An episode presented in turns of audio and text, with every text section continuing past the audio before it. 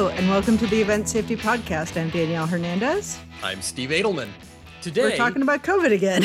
yeah, we're talking about COVID again. Um, for today's pod, we're going to do something a little different than what we scrupulously try to do on our normal event safety podcast, which is normally Danielle and I try to kind of tread a fairly straight path, more or less down the middle. We both have our politics, we both have our preferences, but generally speaking, we leave our opinions to one side as much as we can while still giving context to the issues we're discussing. Today, we're not doing that. Um, so today, the Event Safety Podcast is really more of an editorial. And the reason for that is, well, I'm frustrated. I'm frustrated that we have to, well, wear face coverings again indoors. I'm frustrated that CDC guidance has taken a U turn from where we were a couple of months ago. I really enjoyed those two months of relative freedom. I enjoyed seeing faces. I enjoyed being able to breathe at the gym without having something covering my nose and mouth. I even enjoyed not being sure who was vaccinated in my midst and who wasn't. There was sort of this frisson of danger that I found kind of compelling. And all of that is going away. So we've gotten together two smart friends to give us some real boots on the ground, real life info from the front lines of, well, retrenchment. I hope you enjoyed the, the two months of unface covered experience, two months of being able to plan. because um, those times seem to be going away, at least in part. Um, June was amazing. June, June was, was, the best amazing. ever. June was fun. July was cool. Um, remember, Danielle and I actually spoke at a conference. It feels like a long time ago.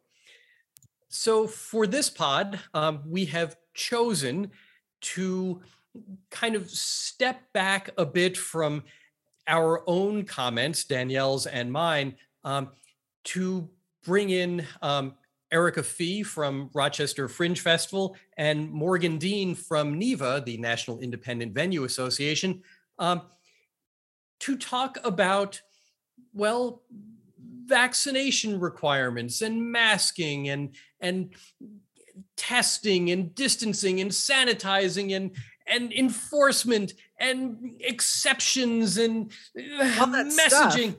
a lot of stuff um, and my own take just to you know lay the full groundwork of my background you know kind of getting to this is life is getting more complicated again due to the vaccine the delta variant and vaccination status in different parts of the country life itself is getting more complicated but the risk mitigation measures in many respects are getting simpler our choices are separating between the really effective ones and the generally not effective health theater ones.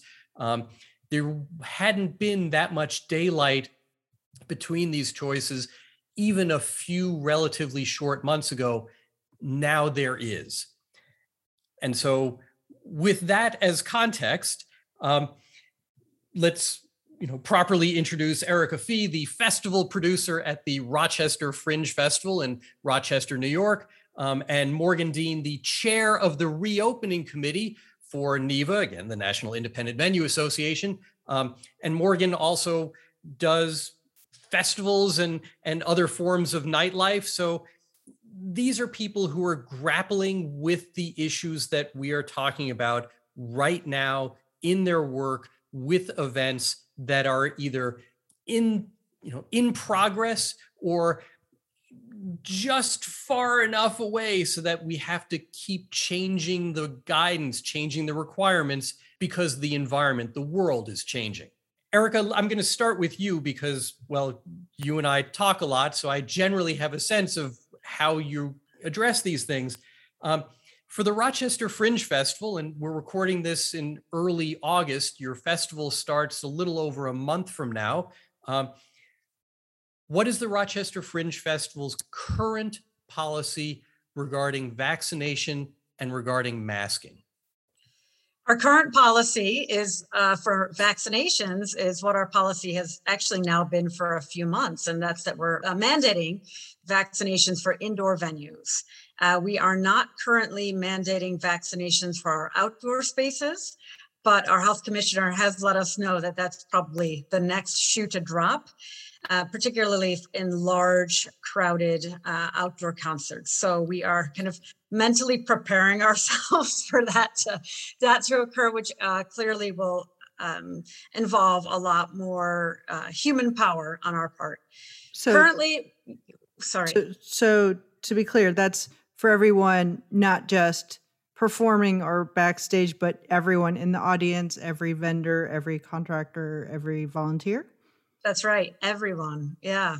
Um, the one question mark, of course, and this is a question mark that remains for a lot of producers worldwide, is what do we do with those under the age of 12? Um, we had hoped that there would be a little bit more guidance on this aspect, but it looks like we probably um, we don't know exactly what September will look like, of course, and so we're not um, exactly sure. But right now, it would be masks for uh, children under the age of 12 indoors. And quite frankly, we are moving uh, for those shows that we control, we are moving them outdoors. Uh, we are also not emphasizing children's shows this year. Um, we're just you know doing everything that we can to keep kids safe because the last thing we want is a super spreader event or for parents to be very concerned about our safety protocols that sort of thing. In terms of masking right now there is a mask recommendation in monroe county. There is not a mask mandate. Um, we do not have a current mask mandate for our attendees. We do expect that by September that that will probably be something that we will have to enforce but we are staying a little bit loose on that right now because we may have to pivot. The one thing, of course, we're really scared about um, that we did raise with our, our health commissioner was what happens with performers on stage in terms of mask mandates. And he did say to us that he's not sure why they would be exempt. Now, if that happens and we have to mask performers on stage, we've got a really, really big problem. And I don't know how the festival would continue with masked performers on stage. Um, so that's something that we're we're clearly, uh, you know, there's nothing that we can do to to avoid that um, aside from make sure that everyone in the venues is, uh, are vaccinated um, and also you know uh, increase ventilation in venues because of course so many of these venues were not created during a time of fantastic ventilation so we're becoming uh, very familiar with what aerosol scientists like Richard Corsi are creating. We're making our Corsi cubes this week, which are a combination of HEPA filters and a fan, which are can actually be far more powerful than even the ones that cost about a thousand dollars. We are buying portable HEPA uh, air cleaners. We're, we're doing what we can there. Um, but you know, let's be honest. Um, it, there are a lot of question marks that remain uh, for September, but we are doing what we can uh, to mitigate perhaps any eventuality. Morgan Deane, let's turn to you. Um, you're based in New York City, where you have sort of the optimum situation in the sense that the city is requiring you to do things that are most consistent with CDC. So let's start there. Um, how is that for the events that you're working on in New York? And then I want to stay with you, Morgan, because I have a question about other states because you mentioned that you're going someplace else in a couple of weeks and i'm really curious to know how that's going to go so let's start with new york city um, what are you doing for vaccination and masking so, and I just want to just clarify one thing that I am the chair of the reopening committee for New York State uh, for the NYIVA chat for the NIVA chat for the New York chapter of of NIVA, which we call NYIVA. It's a whole thing. Uh, but just as a point of clarity, I don't speak for all of NIVA in general. I speak mostly for New York State. Um, and in New York City right now, we have uh, coming into effect on August 16th um, a vaccine mandate for all events taking place indoors. Um, that is nightclubs, bars, uh, but also restaurants, Broadway theaters, anything that happens indoors.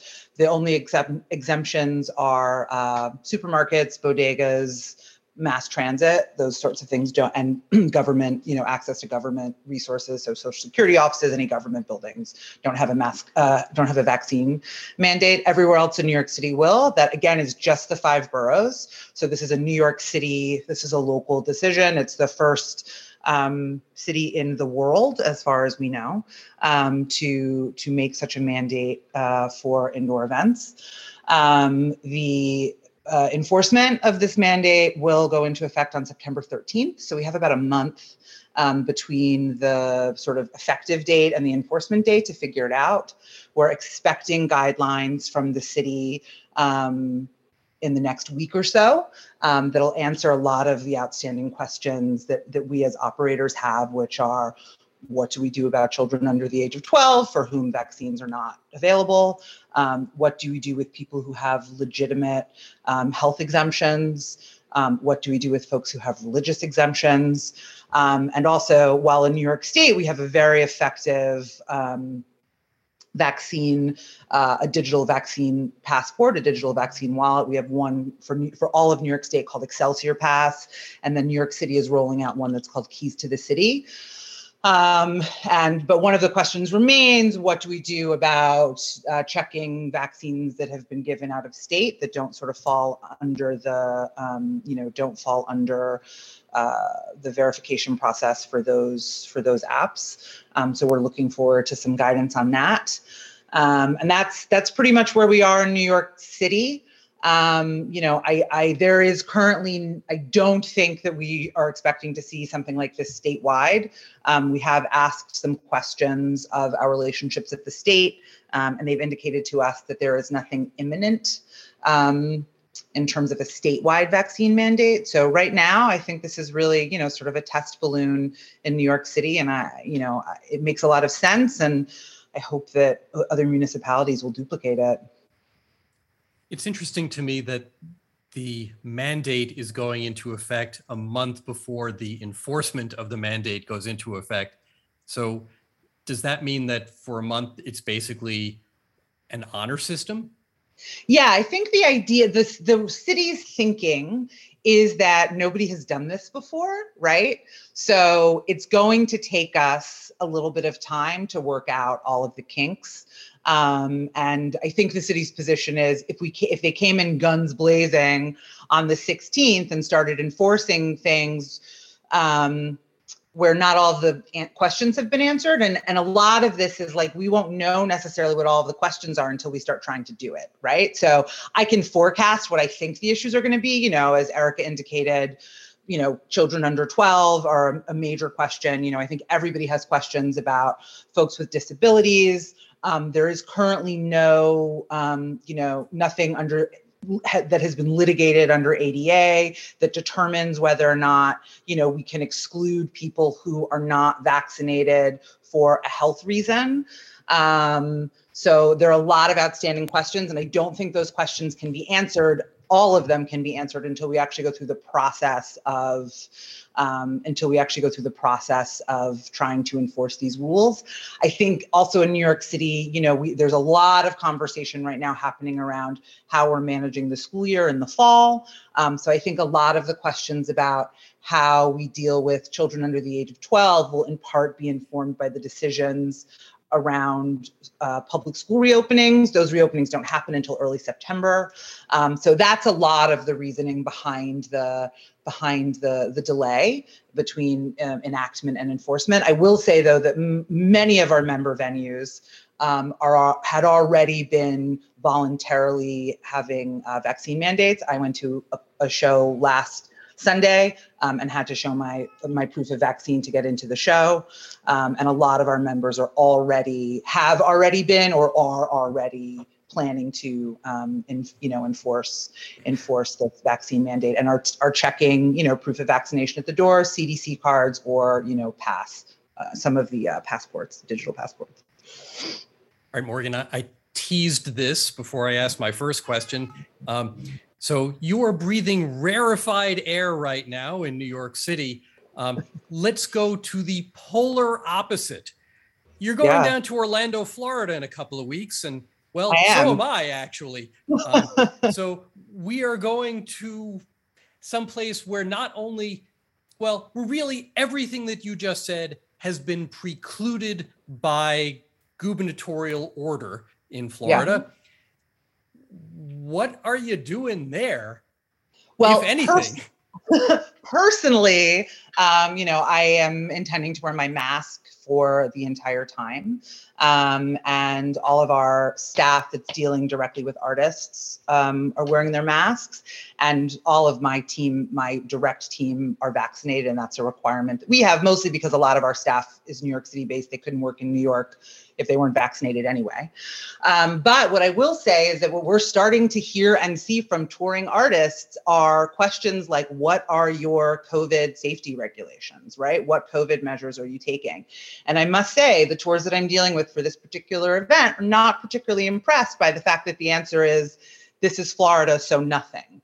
Um, so I would say to event operators who are operating in markets that don't have these sorts of mandates that they should be prepared for artists who do not necessarily originate from their market and who do not necessarily share this misconception um, that it's okay not to be vaccinated and that it's okay not to wear a mask are going to begin to find that artists are not going to come to their municipalities to their states and to their venues if they're if the venues do not make the choice to enact some sort of covid regulation. And i have seen that in events i'm doing in nevada in las vegas there are i'm starting to see covid riders coming um, along with the tours i'm seeing this in florida um, so I think that we can all say, well, it's not the rule in our state, and that's that's fine, right? That certainly is a state decision. But I think as an operator who's interested in remaining profitable and being able to have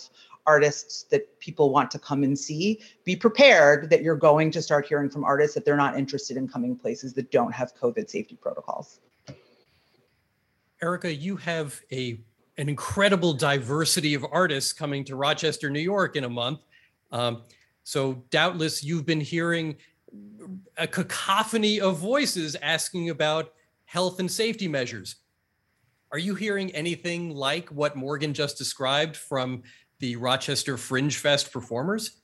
Yes, um, and that's why I've been nodding my head up and down here because, um, first of all, uh, we, what we heard overwhelmingly from performers uh, for months now is thank goodness you are mandating vaccines uh, for both performers and attendees, and et cetera, et cetera.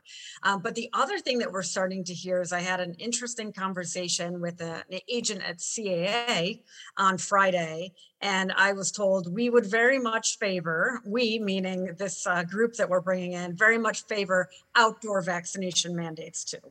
Um, so that's that's another thing. And yes, um, a lot of conversations about COVID. Luckily, people are are seem to be very understanding that if you have followed all the rules and the show still gets canceled for whatever reason, um, that uh, they're kind of holding you in a, in a higher regard. But they definitely, I'm finding that a lot of um, those involved in the performing arts are really, really up on the science, and I've been very impressed by that, to be quite honest. Well, and I also think it's like if you're in some market, right, that has you know bogus safety regulations and you get sick and that preclude you know and that means you have to cancel or postpone the rest of your tour right? Because you were in a state that you know that's a free-for-all bonanza covid soup place right? That as an artist and as a tour has got to be pretty obnoxious. And it's like why am i why am i putting why am i putting my career my tour my fans my pocket in peril just because you know you have a governor or a mayor who you know thinks the sky is purple You're absolutely right. And I think, you know, in addition, now that we've seen that Delta uh, can spread, unfortunately, between the vaccinated too, uh, that it's not just a situation of, oh, well, it's your choice to be unvaccinated. It's my choice to be vaccinated. So I'm totally protected. No. Um, I mean, you wouldn't go out in a, in a rainstorm without a, an umbrella and a rain jacket. And that's the thing. I think that these, these bands, these groups are saying, no, my uh, artists are vaccinated, but I need to make sure that you're playing by the rules too. I I heard the one of a metaphor that I thought was actually very helpful that vaccinated people are wet firewood and unvaccinated are dry kindling, and COVID is the fire. Uh, so what would will burn and can ignite other things, but it is more smoldery and less oomphy. That's not a word. Um, so I was wondering, have either of you? sorry, I make up my own language sometimes. Should be a Um, word. uh, have have either of you gotten any feedback from the opposite end of I the have. spectrum? I have. Steve's very aware of that. But you know what? I haven't had that much. Um, that has actually been the surprise. We were really bracing ourselves for a lot of pushback, especially when we announced, um, and it was on uh, in all the, the media here that we would be mandating vaccines. And we thought, oh no, we're going to get a lot of complaints. But actually, what we got uh, were, was a lot of compliments. Thank yous, right? Yeah. Yeah. That's fantastic. I mean, in I would say that in our market, we've seen, um, you know, there are, you know, NYIVA represents a, a broad spectrum of venues across New York State. Um, and there are some people who believe that, you know, healthcare information, any healthcare information doesn't belong in nightlife um, and in event space, and that it's an inappropriate burden to place on um, venues to collect people's health information um, at the door. I think that that is a, a reasonable position to have. It's one that I understand. Um, and I think, unfortunately, in our current climate, it's not safe or sustainable. But I, I certainly don't think that it's an unreasonable position to hold, right? Like, yes, it would be really nice if if we could keep healthcare information out of out of nightlife. I did see something funny though, um, in regard to that, uh, just earlier today. Um, because people, you know, complaining uh, about that and saying, well, yes, but you are mandated to show your ID at the door, Yes, which does yes. contain a lot of personal information. So we are, that is your kind of passport into the venue. Yes, you have to prove that you're old enough, right, to come into the venue. You have to. Yes, all of these things are true. Yeah. Yeah. Erica, had you not jumped in and said that, I was ready to bust out a picture of my driver's license. So yes, I mean, of course, we we are used to. Part of the reason why I think the solutions are fairly simple is we've actually been doing variations on the COVID-related solutions for a long time. You know, we know how to make requirements. You know, to condition entry upon following our rules. You know, no shirt, no shoes, no shirt, no service. We know how to do that.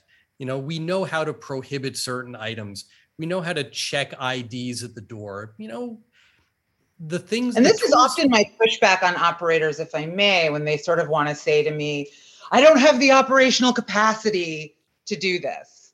And I think if you're a ticketed venue, you're checking people's tickets. So when you check their tickets, check their vac. If you're a ticketed venue, for example, that doesn't have an age enforcement, right? Like maybe you're not checking IDs because you're an all ages show, but you're a ticketed show. You're still you're checking people's tickets. So that's when you check people's vaccination status, right? I don't have the capacity to do this. Well, somebody's somebody somewhere is making sure that somebody can enter the venue, that they have the appropriate credential to enter the venue, be it a ticket, be it an ID that shows they're of a specific age, be it a membership card, right? Whatever those things are, there is some credentialing system, and you just need to insert an extra step into that credentialing system. It does not require, you know, a medical degree to look at a piece of paper. And it is true that it is also not the venue's job to, you know, be experts on, you know, fake, uh, you know, fake uh, vaccine cards versus real vaccine cards.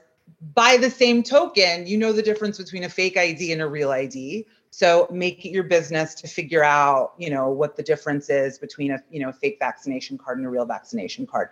I will say, however, that it would be really nice to have some enhanced security measures on our vaccination paperwork, be it from on a state by state basis or on a federal basis. And I, I think that that would make things a lot easier. And I think that once we can get there, that will smooth the way to being able to roll out more, um, more global uh, vaccine verification.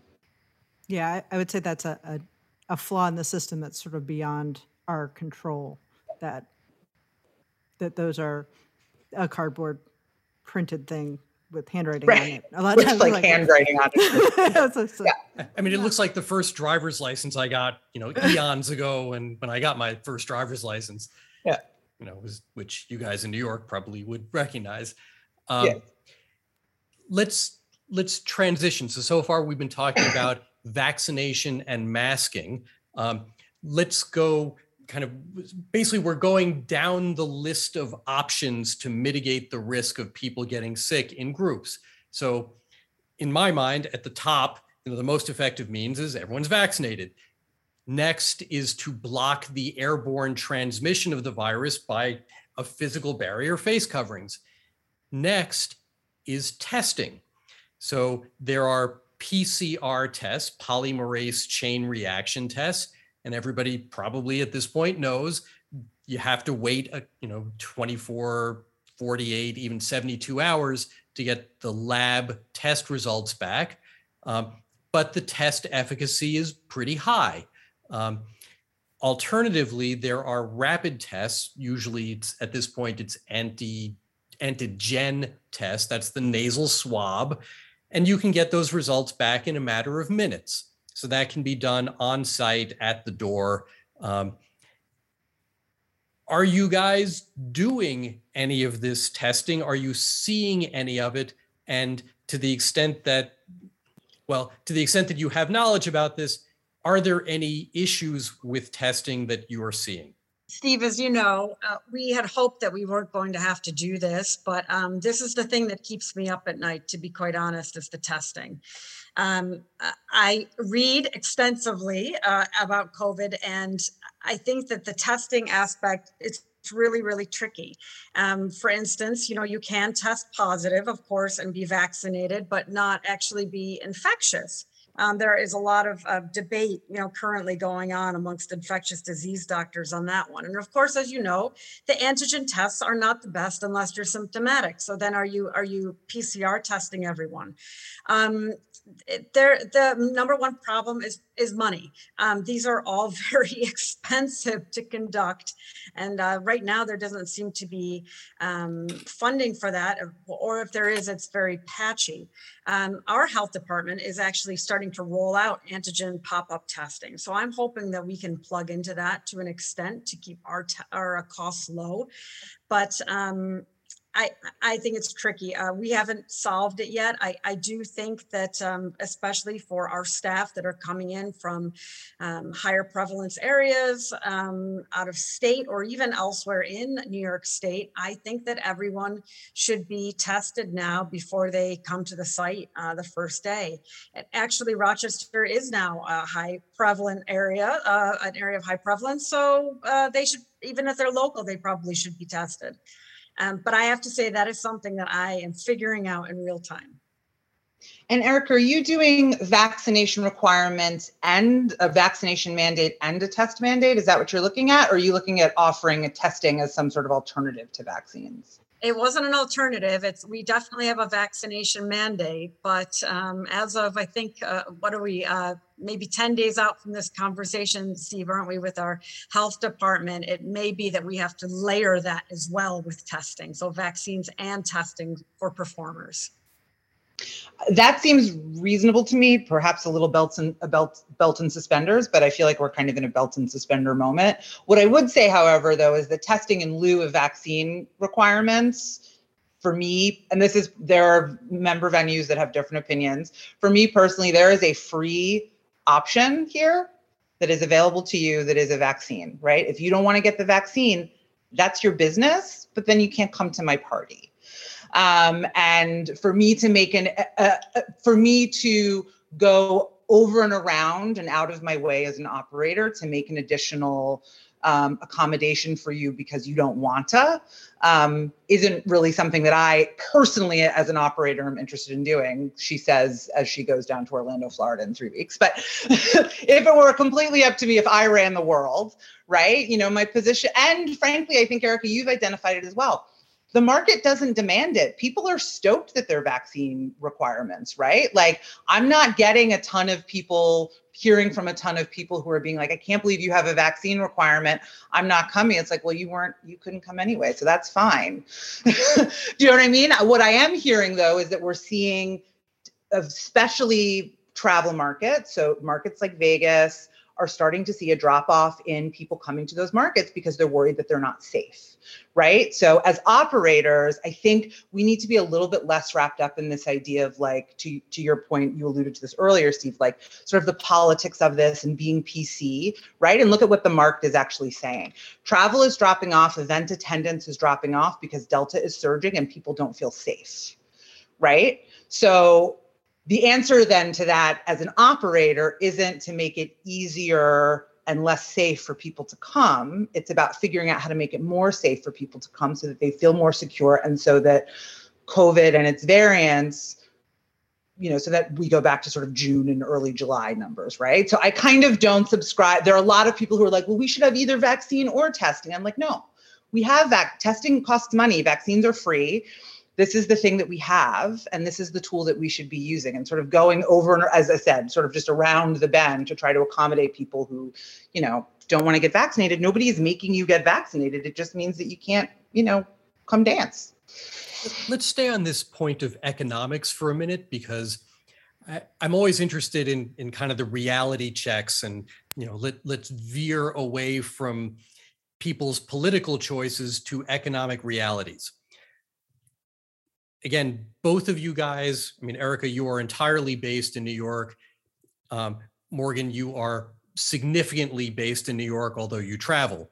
Um, are you guys seeing that there is sufficient demand for the events that you're familiar with? Are you guys seeing sufficient demand by people who are vaccinated so that the events are economically viable at full capacity with fully vaccinated masked crowds.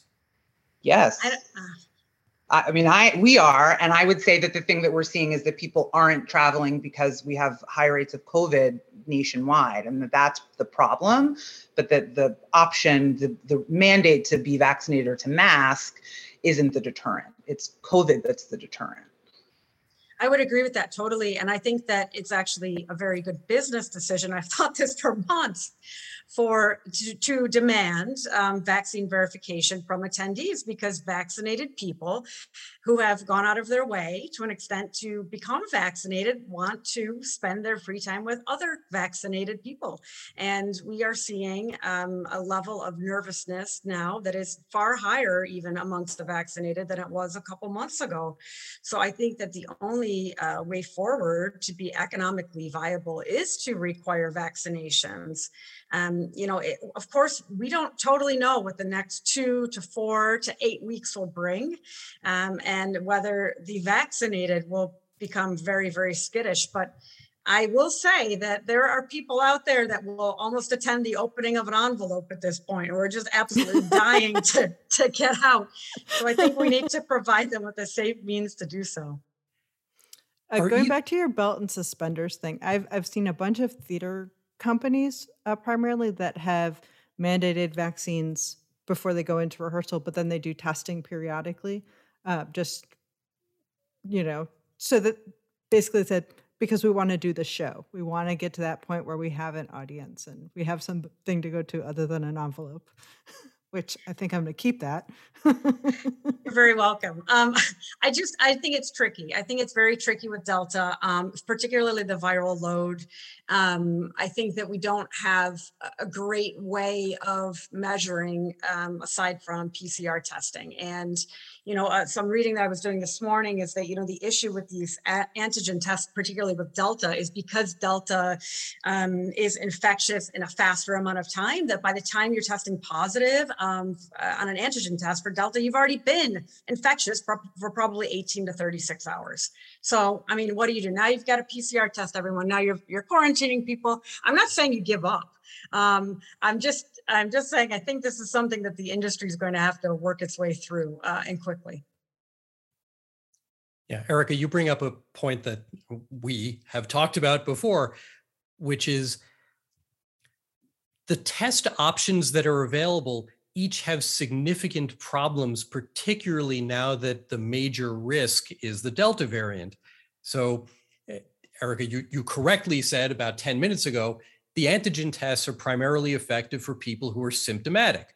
Well, one of the things that I hope you know the messaging over the last 17 going on 18 months has made clear is if you don't feel well stay home so there should not be symptomatic people showing up for any event whether for work or attendance um, which to my mind significantly reduces the value of rapid nasal swab antigen tests because they're effective for people who shouldn't be there in the first place and who probably know better. Um, that's a hill that either we've climbed already or we're never going to. As for PCR tests, again, the test efficacy, the accuracy rate is quite high, which is great. But PCR tests are a snapshot of a day that we don't care about. They're a snapshot of two to three days before somebody shows up on site. And I'm not aware of anyone, and you know, Morgan and Erica, you tell me if you've seen this. I'm not aware of anyone who not only requires that workers and performers get PCR tests, but further requires that they quarantine until they get their test results. I haven't seen that. Have you guys?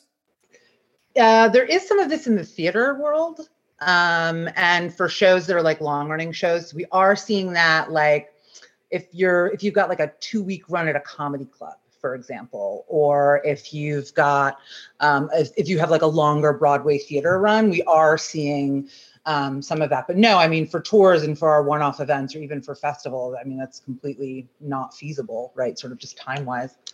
And I think the other issue with that too is that the PCR test picks up the tiniest amount of viral load and you can be vaccinated. You can have a tiny, tiny amount that's so tiny that you can't even pass it on to anyone else. And so your vaccine is working. Um, there are some, I, I, don't even, I can't even believe these words are coming out of my mouth, but I'm going to say it anyway. Um, there are some experts, and I mean actual experts, not pretend experts, who are saying that if you do start PCR testing everyone who's vaccinated, you're going to see a lot higher level of infection than you would expect. So, uh, you know, there's that too. Like, do you want to shut down your right, theater, your festival, and people have really small viral loads? Oh, it's super tricky. Right. And people that have had COVID will continue to uh, test positive on a PCR test yes, you could test positive for, for 21 days. And yes, you could, you could test positive for a while. You're right. But I think even like the nature of this conversation, frankly, is a little bit infuriating to me, right? Because what we're trying to do is like, we're talking about all of these like elaborate workarounds and what if we do this and what if we do that and what could we do this and that? It's like, just go get a vaccine. It's free and science is real and just do that. So there's a part of me at a certain point that like, well, I want to be like, you know, sensitive to people's personal freedoms. Like I am sensitive to their personal freedoms. You can totally not get a vaccine, but then you can't come. That's it.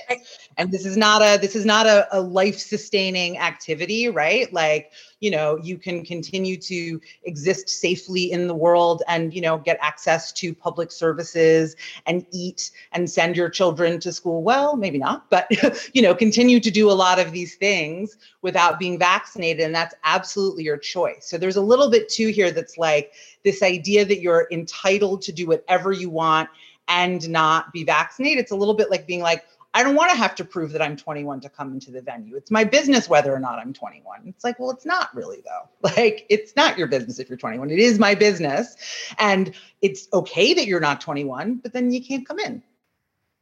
I think that's totally true. I think the issue that I was thinking about was uh, what do we do with testing vaccinated people? And if vaccinated people are showing up as mildly positive, um, and have a, a, very low viral load, and yet the fact is their vaccine is working, you know, what do we do in that instance? Steve, I don't know. What do we do? Do you have any expert advice? What do we do in that instance? They might have a viral load that's so low that they can't even transmit anymore.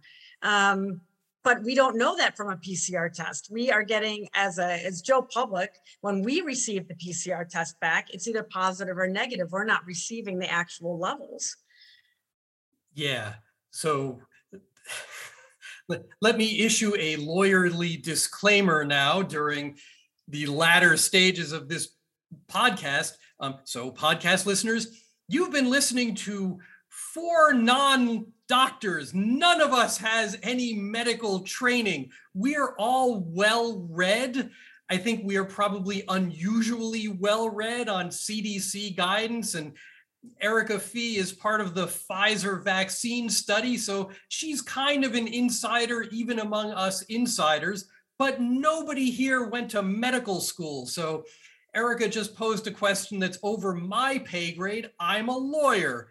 Um, so let's stay in our respective swim lanes there. If you want medical advice, see a trained medical person. Um, generally, those are doctors and nurses and other people with medical training. Um, but I do want to address something, Morgan, that you just raised, which is in my swim lane because it's a legal issue. So, podcast listeners, I'm going to remind you of a legal reason. This is actual law, no matter where you're located, which explains why what Morgan said is correct. That somebody who is underage cannot simply walk into a 21 plus event and say, Well, I don't want to show you ID and I want to come in anyway. Um, the legal reason, so here's a little law for you, is their status is that they are a business invitee. That is the law. Um, and what that means is their invitation is conditioned on them complying with whatever your rules are. So again, no shoes, no shirt, no service. Um, no face covering, no admission, uh, no proof proof of vaccination, no admission. Those are simply variations on a time honored common law theme, which is all of our guests and all of our workers and all of our performers are all business invitees their invitation which comes from you podcast listener if you are you know a producer of an event like erica and morgan um, your invitation to participate in that event in whatever way you participate is conditioned on your compliance with their rules. And their rules can be anything so long as it is not in conflict with the due process clause of the US Constitution or whatever state or local regulations in that jurisdiction. So that's why what Morgan said is correct, because the legal status of all of us when we enter someone else's private property is that we are business invitees and our invitation is conditioned on compliance with whatever legal rules there are for that venue or that event. And to follow up on the medical thing, as none of us are medical professionals, if you have not yet been vaccinated and you do have questions, please do reach out to your doctor or your pharmacist and ask them if the vaccine is an okay choice for you. So, what I want to do at this point, since we've about reached the end of this conversation, is I'm going to do something which, when I'm asked to do it, I always balk and come up with something that I hope is funny and punts the question. But I'm going to put you guys on the hot spot so I'm going to ask what you see as the future for your events. You can pick a time interval. Um, I was going to do it in terms of two weeks, four weeks, and then, well, I'll just pick December 1 because that's the date when the Event Safety Summit is scheduled to begin. And we've always planned it as a hybrid event. And we are deep in the planning of our hybrid event. And we're really trying to look closely into our crystal ball to see what we need to change from our original plans. So, Erica, I started with you. Let's let's finish with you. So, Erica Fee from the Rochester Fringe Festival, looking into your crystal ball, which I think for you is probably really close to now. What are you seeing in your very near future? Well, as you said quite rightly, Steve, my titers are in the New England Journal of Medicine. Um, so I am in the Pfizer trial. I am phase one Pfizer. So I have to say, I do get inside scoop.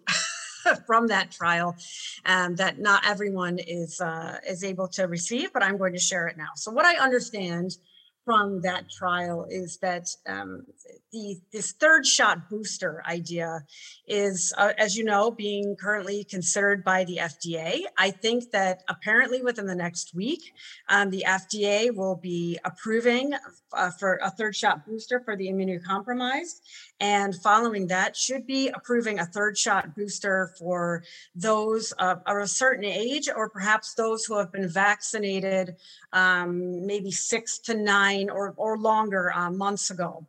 Um, I think that that's going to be a game changer, to be quite honest, if we can get that approved, because uh, what Pfizer has discovered is that, and this is public information, this is not um, something that I'm just uh, uh, revealing, but Erica that the Fee, Delta, breaking news. Yes, breaking news is that the Delta variant um, really is transmissible, as you know, when you've had two shots, but when you've had three shots, that really, really, really cuts down or actually totally halts the rate of transmission. So I think that if we can roll out these boosters, it's going to really be a game changer. And you know, right now the United States is throwing a lot of these in the garbage because they're ex- uh, expiring. Um, so I think that you know, unfortunately, if the FDA does not approve, then yeah, then we're then we're going to have a, a different situation where the vaccinated are going to become uh, sick.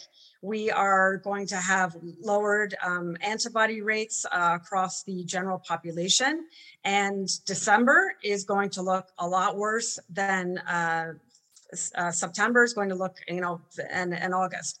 Um, I think it's all in the hands of the FDA right now. I think there's two different tracks. So it can either improve or we've got a real problem on our hands. Thanks for narrowing it down to nothing. Yeah, you're welcome. Morgan Deane, what, what do you see in your crystal ball, which is a Hey. national crystal ball, which I think is useful Yeah. as well? I sort of, uh, you know, I don't have nearly as much sort of, you know, inside baseball knowledge on a sort of scientific front as Erica, but I would say, you know, my answer is the same, which is that whatever happens next is completely up to the public, right? And what happens next if we want a football season, if we want a, you know, if we want a festival season in 2022, if we want to be able to go to New Year's Eve events, the answer is very simple. You we have to get more people vaccinated, be it for the first time or with boosters, we have to get more vaccines than arms. And that's not a political position. That's a that's a that's a just a that's a fact, right? Until we can lower the rates of the transmission of COVID-19, we will not be able to open and operate freely. And the way to get transmission rates of COVID 19 down is to vaccinate people. So, what happens next has to do with how many people get vaccinated. And I can't crystal ball that because I don't understand not getting vaccinated. Um, so it's difficult for me to it's difficult for me to forecast the behavior. I don't know what other sorts what other impetus folks need in order to get the ball moving. What I would say though, I want to reiterate what I said earlier, which is as a business, strictly as an operator, as a business decision, expect that your business will be shut down again to some degree if we can't get transmission rates down. And that you are going to begin to see, if you are not already seeing, that artists do not want to play in your venue if you do not take COVID protocols. And you will begin to see, especially if you live in a travel market, I'm looking at you, New Orleans, I'm looking at you, Florida, I'm looking at you, you know, Las Vegas, places that are travel markets. People are going to stop traveling to your market if your market isn't safe.